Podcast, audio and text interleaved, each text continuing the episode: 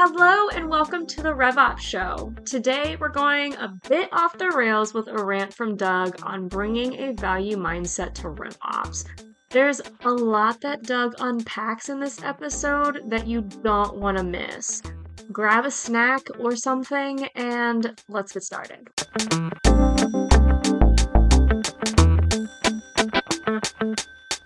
Wow, my head looks big there. It Jess, does. Doug,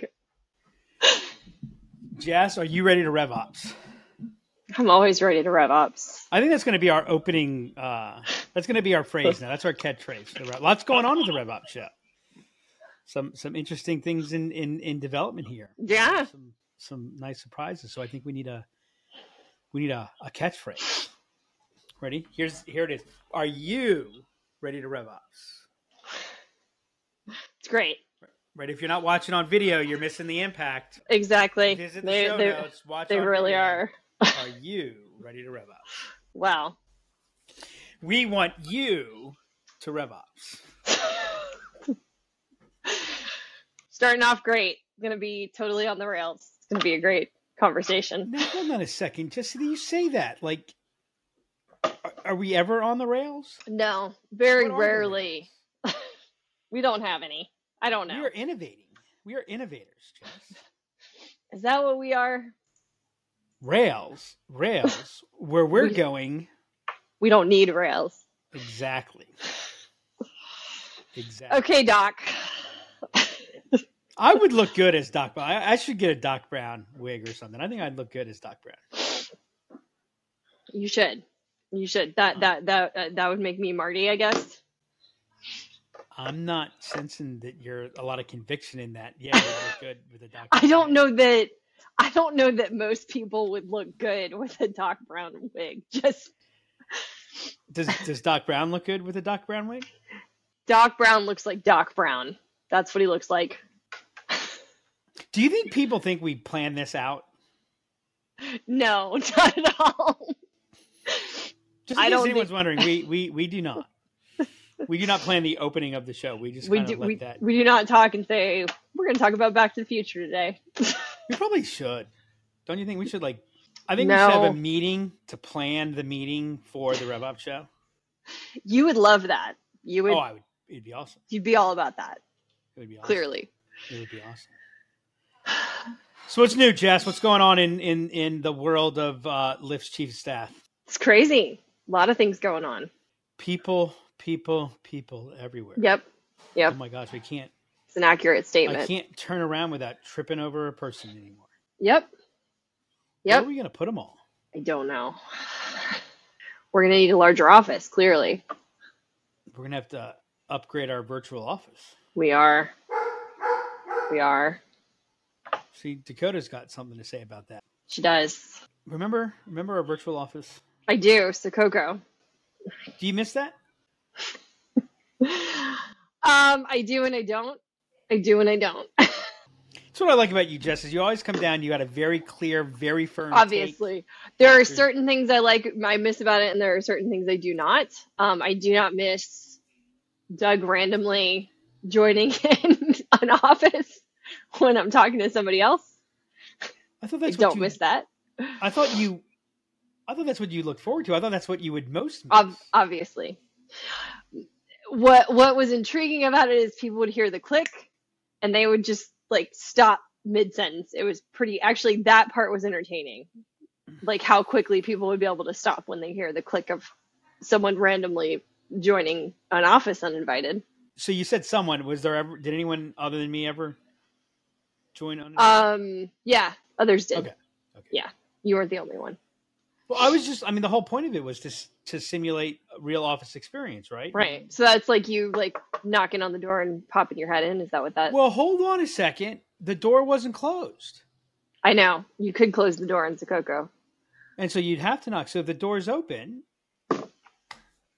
be like walking by the office and seeing you talking with somebody and Yeah. being that I care so much about the people that, that were working with us, I would pop in to say, Say hi, say hey. What's going on? Howdy. Howdy, partner. I I miss the spaceship though. That's what I miss. That's the office that I miss. We had a Yeah, spaceship. people didn't like the spaceship. no, they did didn't. And we had it for about a week, and everybody thought it was. I enjoyed it. I think one person complained because they were by the engine or the boost or something. Didn't didn't am I? People, com- people. So this was the fascinating thing about Sococo. People complained about the office that they got in the Sococo window. That wasn't a real office, but it did cause issues about office location and who got the corner. And I was like, it's not, it's not a real window, guys. It's not a real remember window. When, remember when I told you I was not going to take a corner office, and you were like, "Oh my god, Doug, you're just." And Yeah, I remember. And then it was why does so and so have a corner? I know what you miss most about the virtual. the nap room. The nap The nap room. Yeah, I do. I miss the nap room. We should bring back the nap room. We should. I thought you. I thought you did sometimes. You thought I brought I thought. I nap? thought. or Yes. brought back the nap room. Yes, all of the above. Because if you're Yeah, napping, doesn't that make that room the nap room? Hmm. It's a very interesting question. Maybe we should make that a future topic for the RevOps. We should. I think that would be a great topic for us to talk about for an hour. That's some nice USA A swag there, Jess. I just want to say I like that. Yeah, I inherited new? that from my husband. It is new. It is new. As you know, I'm cool all the time. He is not. So he orders swag in my size. Ah, wow. Yeah, If that's not caring, I don't know what is. If that's not Exactly. love, I don't know what is. exactly. Actually, that would be a great. I'm going to submit that to um, Hallmark.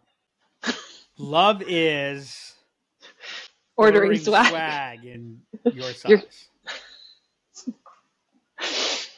Yep. That would that would be a good. I think I think I'd get. I think I think I'd get that one placed. I think. I think you pay, so. what would you pay for that for that tag? Ninety nine cents. Ninety nine cents. That would go in their dollar card section. no, but so you would sell a whole bunch of cards for ninety nine. Oh, cents. I I'm saying, see. oh, what would you Oh, like? So if you I were pay? Hallmark, what would you pay me to license that phrase? Fifty dollars. Fifty dollars. Wow. Clearly, I'm in the wrong business. Clearly. What you have to do is you have to say fifty dollars. Oh, there we go. Yeah. That. Yeah. See, All right, everybody's Jess. What are we talking about? We are talking about uh, value mindset today. Value mindset. Value mindset.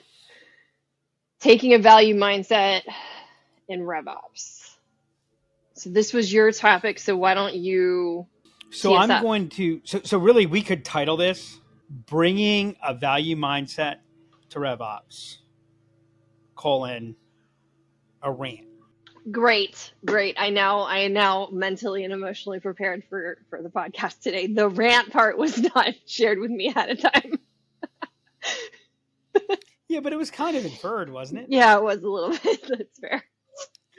I mean, so I guess I need to ask the question: not just are you ready to rev ops, but have you had enough coffee for this conversation? I have. Okay. I had. I have. I made sure to caffeine up ahead of this. Because I've had a little extra coffee this morning. Great. So I am Jess, a toast. I'm ready to go. All right. Um so I'm worried about RevOps Why are you worried about RevOps?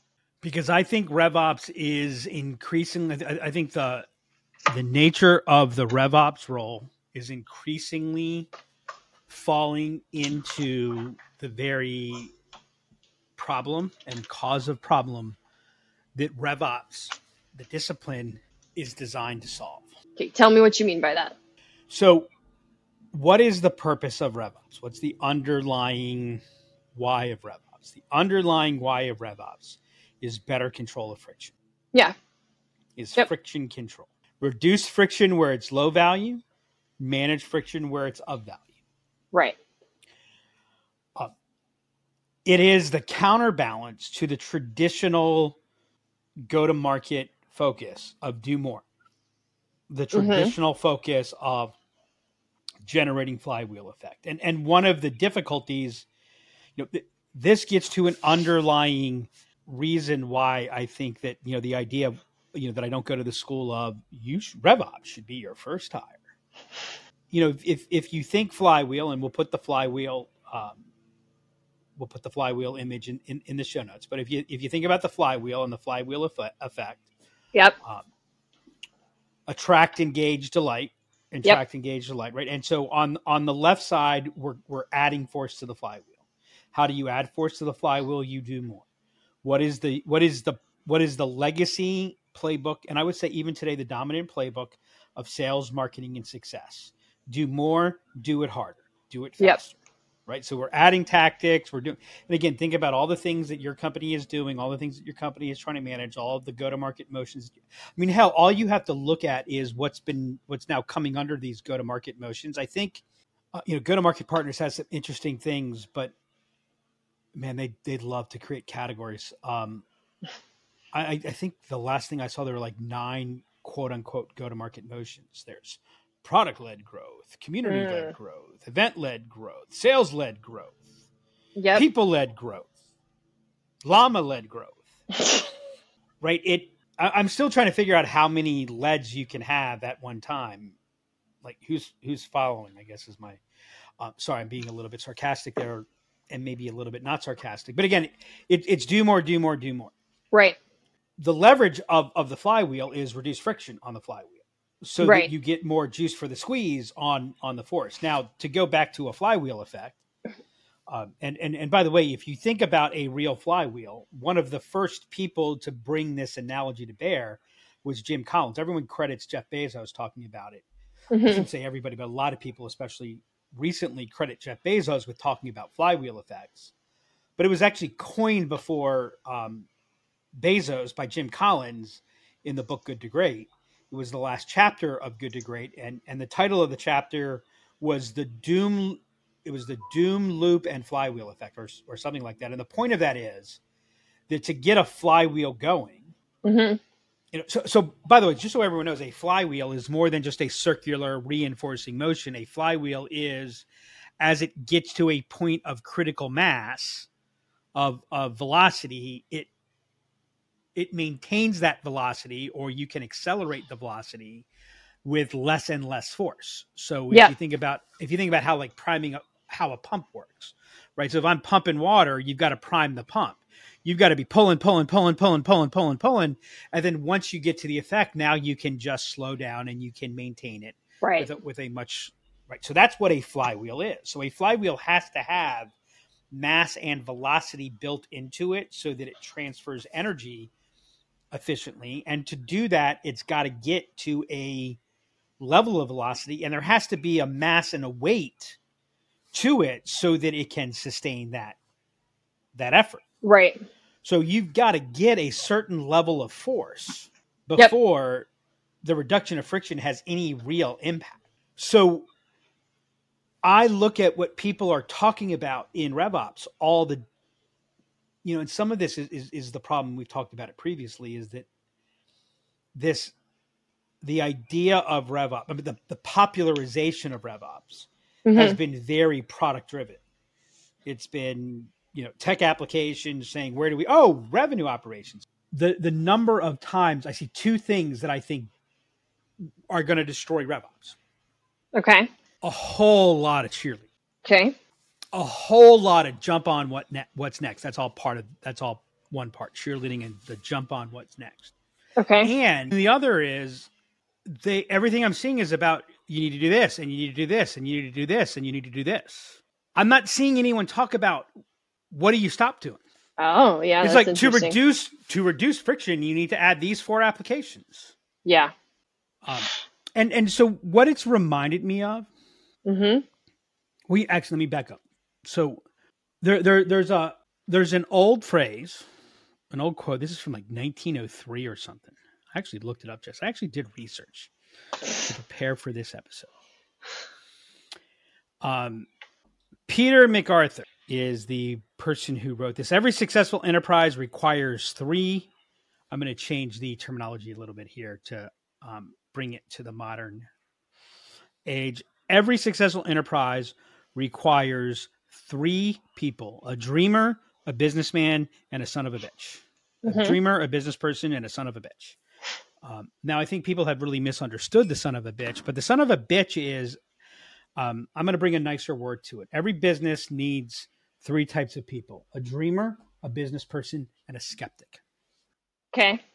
I don't think you can be I don't I, I don't think you can have a real RevOps mindset Mhm. without a healthy degree of skepticism. Why is that? Because reducing and control, c- controlling friction Mhm. requires a skeptic's viewpoint. No, no one does anything with the intent of creating negative friction. Hey, I got a great idea, everybody. We're going to add this. And by doing this, we're going to reduce the amount of time. We're going to invest in our sales and marketing processes, technology, and efforts. And by doing this, salespeople will be able to spend less time selling. Right. A few years ago, Gartner research, and this is not Gartner's forward looking proclamation. This is from the research of, of the um, CEB unit that they bought. Mhm. The typical company was spending on average $5,000 more per rep per year on technology. Okay. And the net result was a decrease of 12% on conversion. Hey, Oh, wow. we're going to invest more in. Right. And if you take a look, what has technology done by and large? We've talked about this before. It's, it's Yep. enabled us to increase volume, to, to reduce effectiveness and increase volume to make up for the Right. difference. Yep. Um, and and so a lot of what what we've been talking about lately on the show and and what we've been doing, you know, it's really brought me back to my days as a financial advisor. Um, and I know we talked about. I think you know everyone knows I, I worked for several years at Merrill Lynch. I was a certified financial planner. I was a certified wealth management advisor. Um, I ran my own independent financial planning firm uh, for several years. Um, and and and I'll tell you, I learned a bunch of really important lessons Mhm. um, as a financial advisor. Like in my first year, year and a half, I learned that I was stupid. Right, and and the reason that I was stupid, Jess, is because I thought I was smart. Okay. And and what I learned was when I followed the people that that that were quote unquote smart, I got in trouble because the people who are smart Mhm. are always telling you what you need to do. Yeah. but they're not talking about the context of what you need to do. So Right. a piece of news would come out, and the natural question that you would ask, "What should I do about that?" And and just by asking that question, you've completely influenced the consequences of your answer. You've when you say, "What should I do about that?" the likelihood that you're going to do something mm-hmm. increases exponentially. Right. But what I discovered is that the people who do the best at this are not the ones who figure out when to do something. They're the ones who figure out when not to do something. Gotcha. Okay, here's this news. Okay, what has this changed? Nothing, right. right? I learned that nine times out of 10, if I was lucky, nine times out of 10, when the impulse, when every impulse in my body said, I need to do something, Right. nine times out of ten that was the wrong thing to do that i would that the, that the right decision was do nothing. An interesting study. Do you know that financial advisors their their investment performance is significantly lower than their clients than the clients that they manage No, I did not know that. isn't that bizarre why is that there's one real reason i don't know how true it is still today because of the ability to do electronic trading and all this online stuff Right. but the reason was, and I learned this myself, like when I was managing my own money, Mhm. right? I could I could make a trade instantaneously. Yeah. I didn't have to talk to anybody. Right. No one said stop and think. I just hey had a thought here, enter. Yeah. I had it right here. I had the real time code. Enter Yep. right, as opposed to. It wasn't even necessarily that the client calls the advisor and the advisor says, "Oh no, you shouldn't do that." Right. It's that the friction that was created that to even have to take the energy to call my advisor to execute something, right? So so it had a it had a buffer effect. Mhm. Now, the other thing that was fascinating, and this really gets to the topic of the show and the rant, being somewhat reductive, there are basically two schools of thought in in the uh, stock investing world. One school of thought is what's called a growth investor.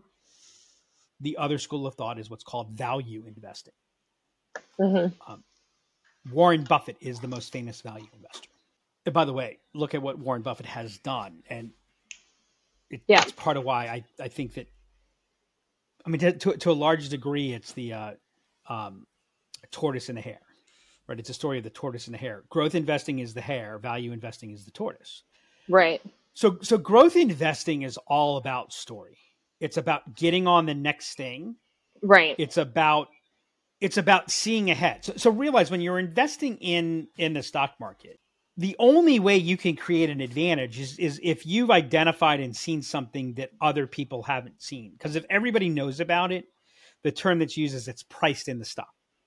So, so you really are all about predicting. Now, two really important things that, that, that I learned about successful investing that I think applies to any type of, of growth pursuit Okay, growth investing, what you're counting on is you're seeing the trend before everybody else does. Right. So there's almost an element of is the stock overvalued? Who cares? Right? Because there's a momentum to it. So so it is you you know, you're you're taking advantage of your expertise, your knowledge, etc. and and you're trying to jump on the trend before anybody else jumps on the trend. Right? And and what you find is growth investing tends to be far more volatile so much higher big years, much lower bad years than value investing. Value investing requires a, a skepticism that borders on cynicism. Now, there is a significant and meaningful difference between skepticism and cynicism. Cynicism is harmful. Right. Skeptical in, in proper doses, I believe, is actually very helpful. And as I said earlier, is critical to a RevOps mindset, a RevOps approach. So, when a value a value investor is looking at companies and and identifying where are they undervalued, you're basically saying this company is undervalued. Maybe there's something going wrong, and and and you're seeing, hey, there's this change that's here. You're, you're you're basically looking for where where are the misplacements that everyone else is is missing that are going to unlock value. Yep if you fall prey to hype and story as a value investor, it is probably the fastest way to go bankrupt.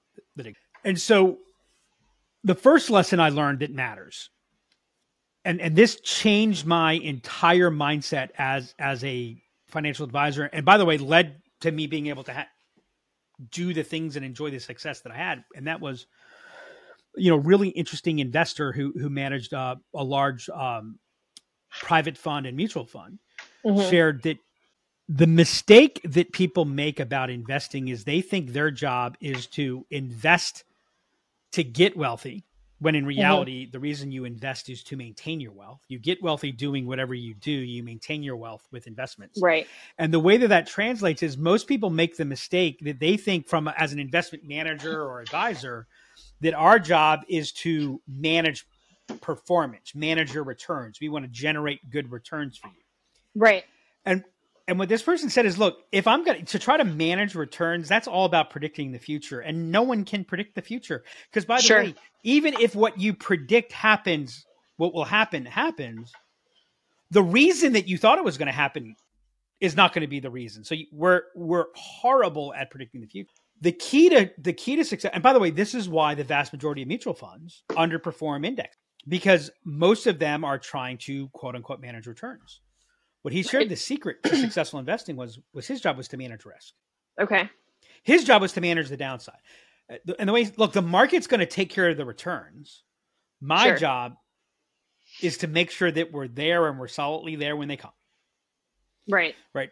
The, the same mindset applies to poker. It applies to blackjack. It right there. There's there's so many elements that you don't control. It's about managing the risk side. So again, that's what revenue operations is. Revenue operations is about managing risk. It's about managing that turbulent side so that right, it doesn't take eight things going right for you to do well. Heck, it, it only takes one thing to be really going right. Right. Um, a, a revenue operations mindset is really all about less is more. Now, this gets to the next thing. So I was at a due diligence um, event. Due diligence is when you go up, you visit a money manager, um, they feed you good food, they drink you good drinks, um, and they interrupt some of those things every now and then with uh, their money managers talking about their approaches and things like that. And and so I think we were day two, day three morning, and Ed Vanderlinden, who was the um, investment lead of Lord Abbett's value fund. hmm Uh, it makes his presentation, and you know the morning of day two, day three. So you, and by the way, this is in um, this is in New York. We're in New York City, um, so hopefully you can get a picture of. You know, I was not necessarily fully awake at the time that this presentation begins, and Ed gets up and he says, "Growth investors are jellyfish." I'm like, okay, hold on. This is not what I expect. He goes, jellyfish have no backbone. They can only go where the tide takes them, hmm and their destiny is to end up beach, dried out, and dead. Mm. Wow. I was like, okay. He said, value investing, however, hmm and that's where he talked about now to be a value investor, you have to be a son of a bitch. When you're a value to be a to be a value investor, anytime someone tells you it, tells you something, your approach has to be what are they not telling me? What is not true? Right. Right. Right. Because you have to get into the real deep. You can't story doesn't get bought Okay. right and and and so if you think about all this hype that's out there and all this stuff that's out there you know keep in mind that the average business generates less return than its owners and investors would generate if they just took their money and put it in an index fund. Yeah. and by the way it generates less return for much greater risk than putting your money in an index fund. Yep. right? And and and so you know you might not you might not go out of business. Like i'm not saying that gee if you don't do this but if you think about what is the role of revenue operations revenue operations is all about getting more juice for the squeeze. Yep. right? It's about sustaining. It's about leverage. It's about throughput and so you know a, a couple of interesting things that come from this as as i managed money more frequently do you know what i can't do anymore What? i can't choose stocks Why is that? because I know too much about the risk and the downside. And and see to to to succeed in stock picking. So if you're buying individual stocks, hmm to be successful, you have to be right about two things: when to buy and when to sell. Right. Now, I learned actually I'm pretty good at when to buy. Yeah. I also discovered you know what, so are most people because how many times do we really think about buying something that's down 80%? Right. So most of us buy something with the natural, hey, this is the story's good, all this, so you buy it. Well, the question Right. is when do you sell? hmm Damn, I, I mean, the stock's up, you know, 10 times. It's up 10x. Right. I mean, now, before you buy it, you would say, oh, if the stock's up 5, 10x, I'm selling it then. I mean, there's no question. That's far Right. beyond it. Except when it's 10x, you're like, oh my, it's up. Like this thing is like this one stock is doing better than the rest of my entire portfolio. Right. Um, you know, when it levels off, that's when I'm. Except it doesn't level off. Then it then it's then it's down sixty percent. By the way, still up four x. yeah. So like if you looked at it from the beginning, you're, but yeah. well, it, it's a hard thing to do, right? So so Mhm. there's so much that you don't know, and that's why finding people with a discipline and, and actually as as an advisor, I became someone that actually managed managers, different disciplines. And by the way, whenever someone would talk to me about their investment program, why I should consider them, I always asked one question and they had to give me a great answer for it. And like a no bullshit, real answer. And the question was always, tell me how does a, how do I or my client get hurt with this? right. And when will this underperform? Mm-hmm. Right. Yep. Because nothing does well all the time. And A, if you couldn't tell me with real answers how I'd get hurt or when in what environments does it not perform well, then Mhm. I knew that you you have no control of risk. Yep. But also I had no means to know when I should do something or not do something.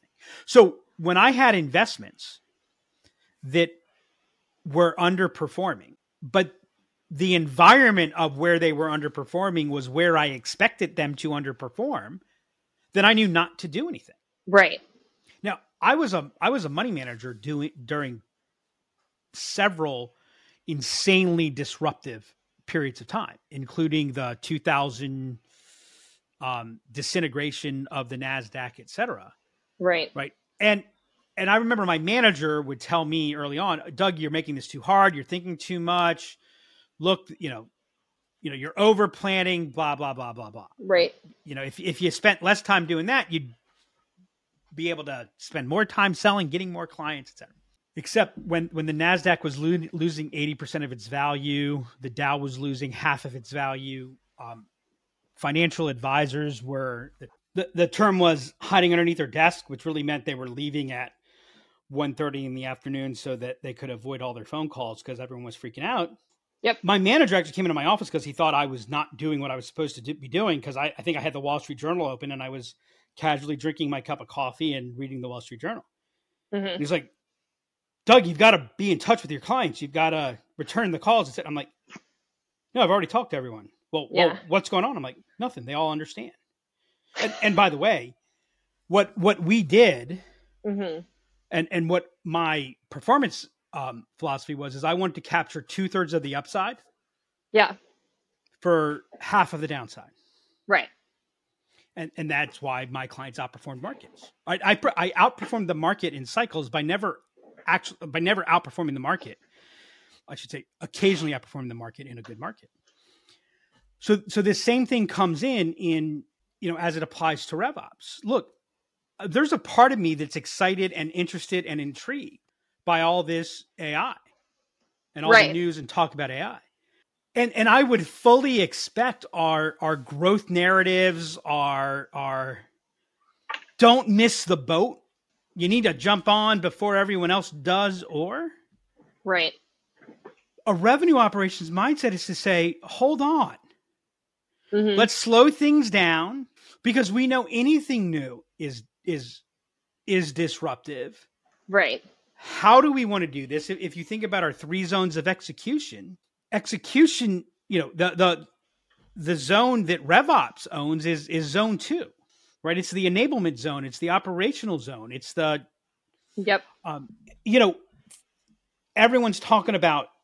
Well, you see how Microsoft jumped on the band here, and Google's announcing this, and they're well, well, no, actually, they've been doing, they've been working on that for seven years, right?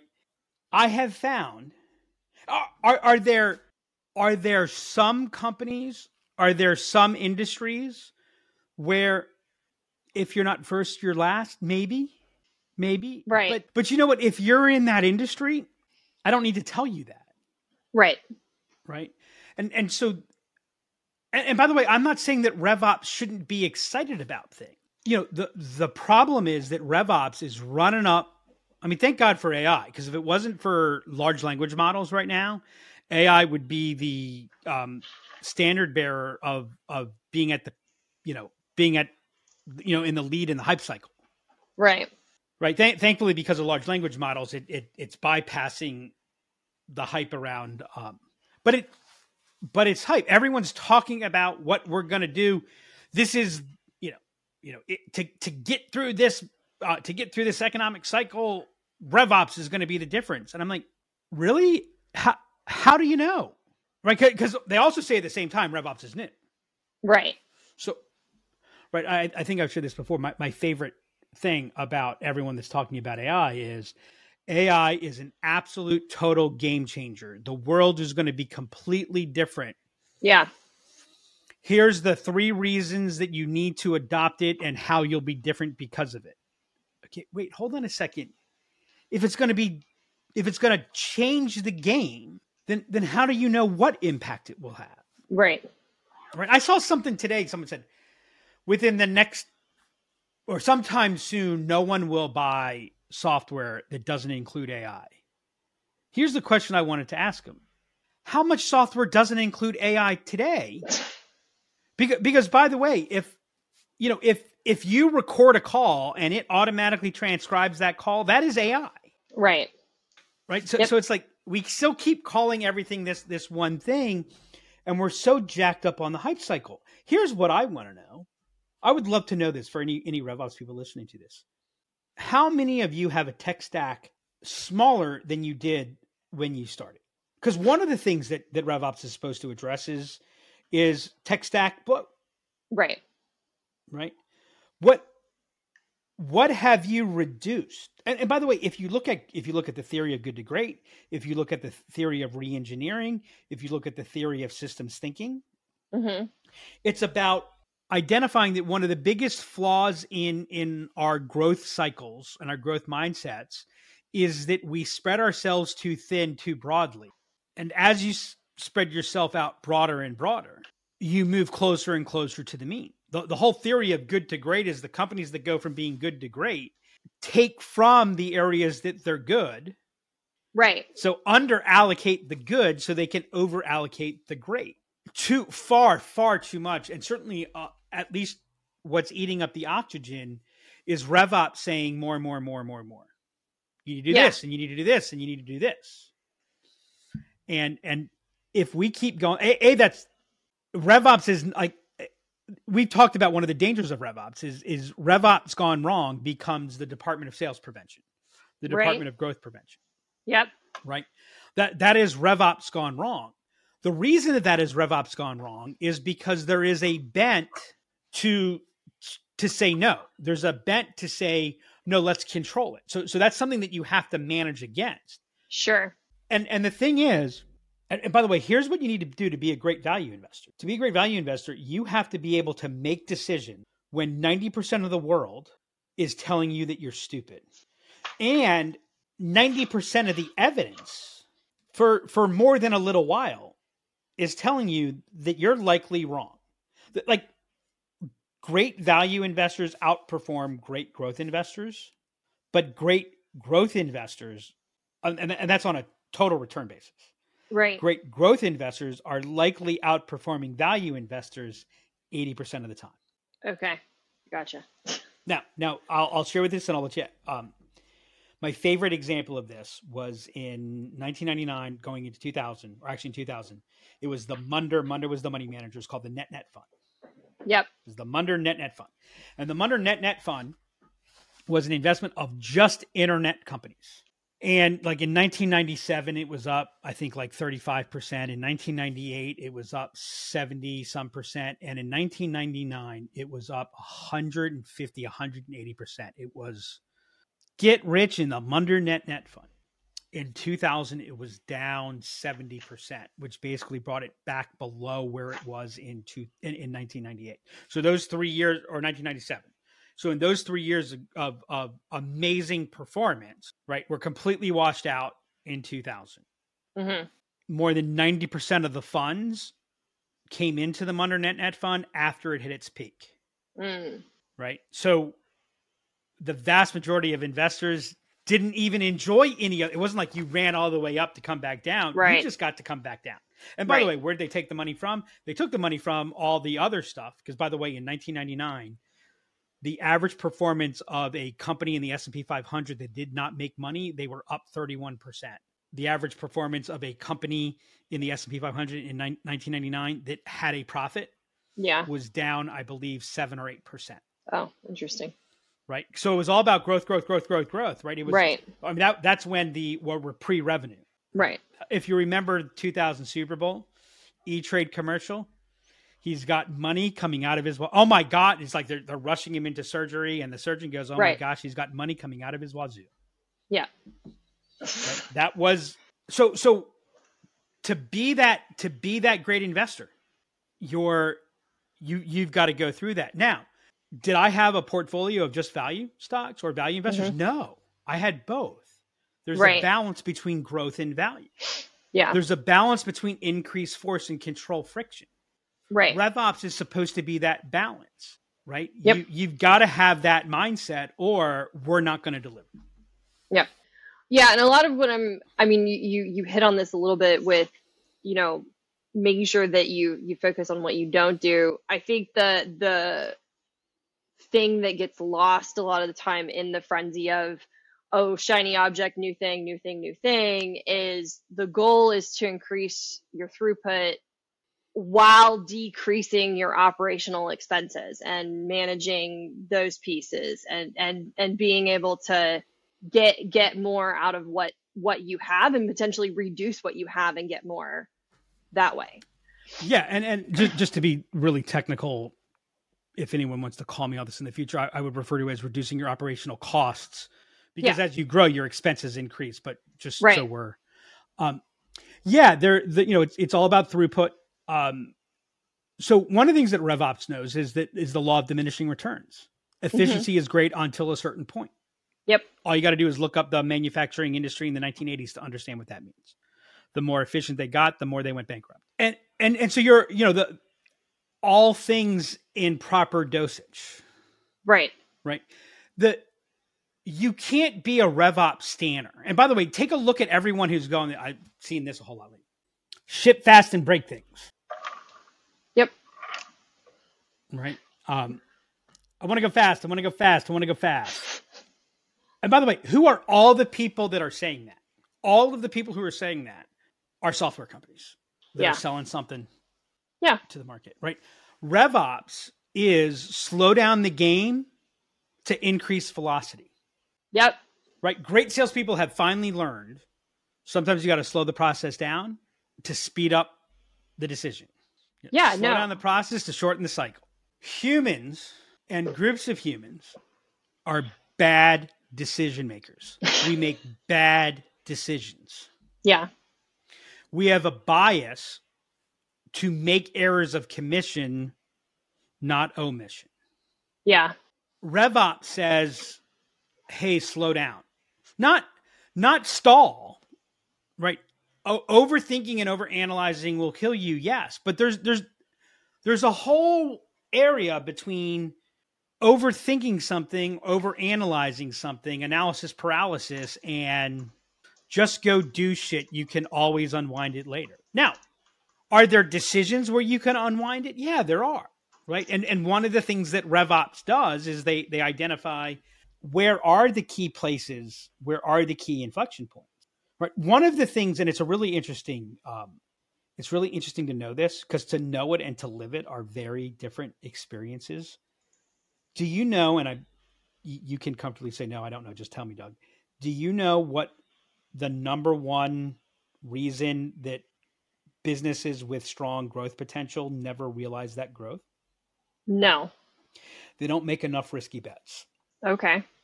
They don't take enough risk. Okay.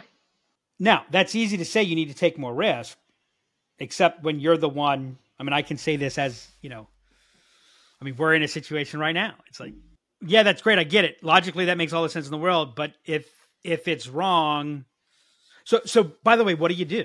What's what's the key to that? You you, you make sure that what you're doing, you know, will the risk kill you? That kind of is is where you begin to to look at that.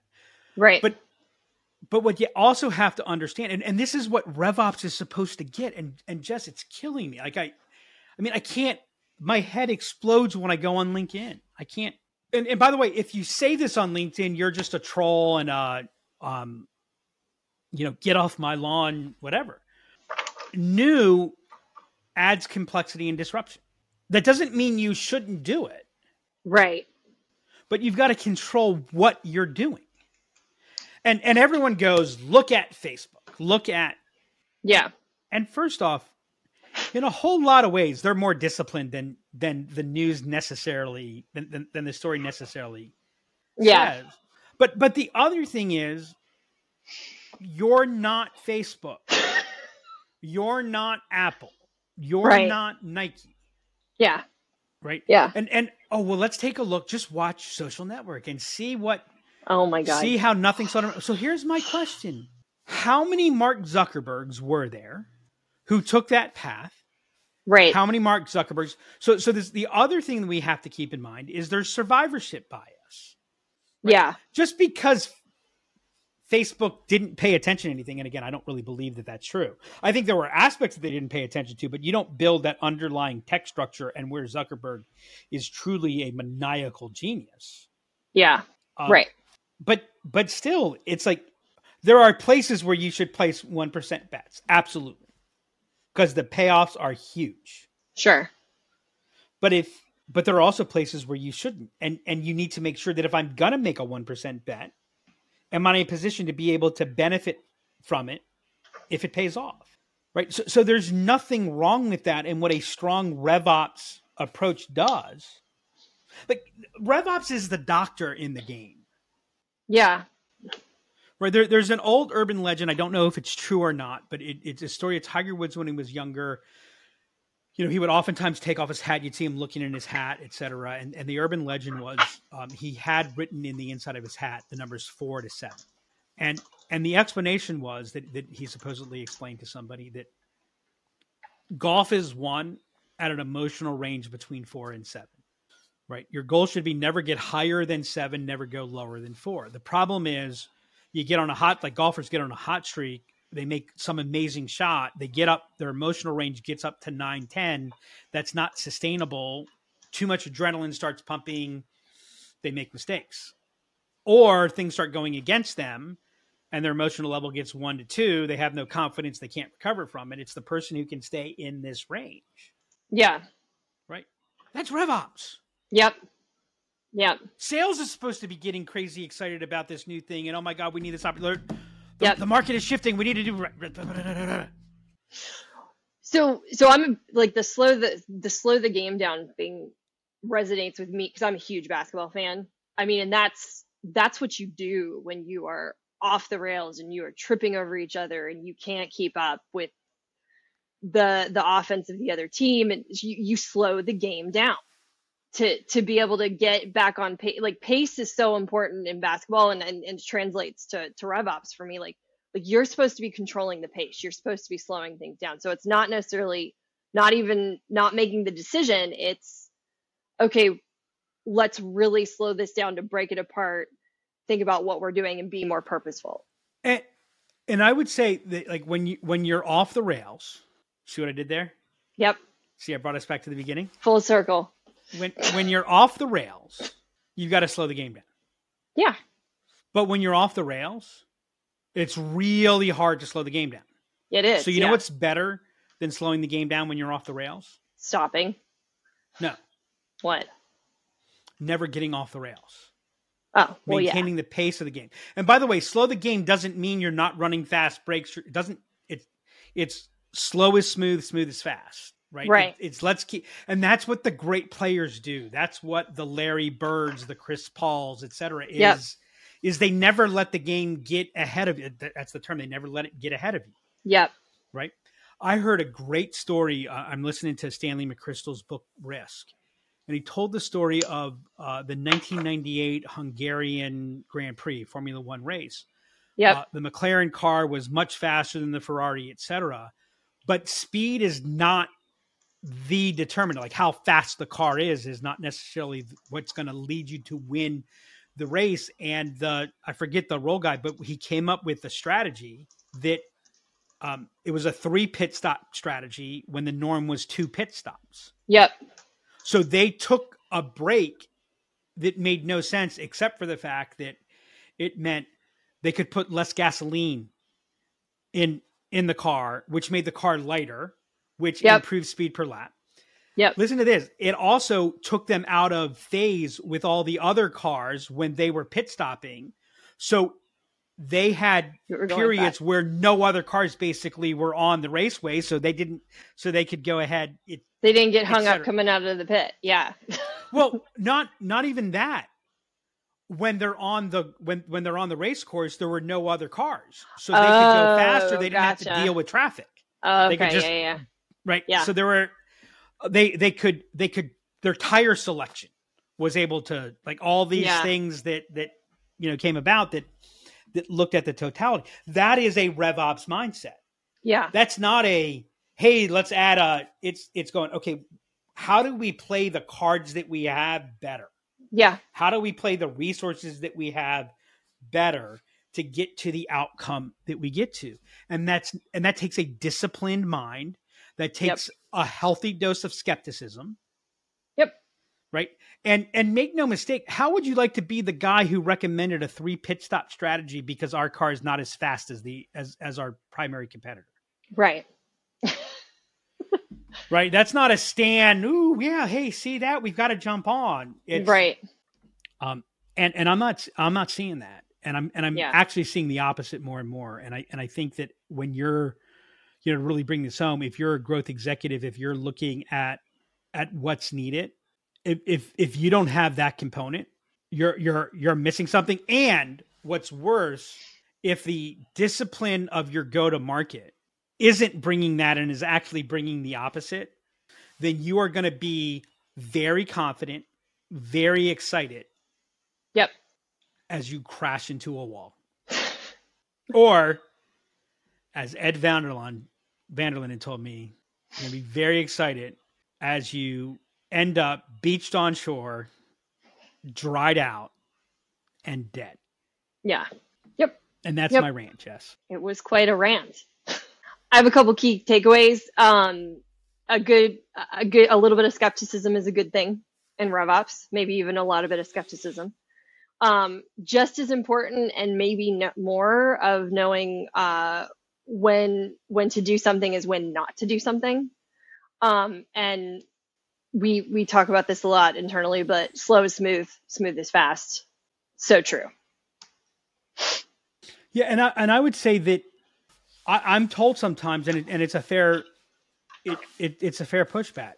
Don't be so skeptical, Yeah.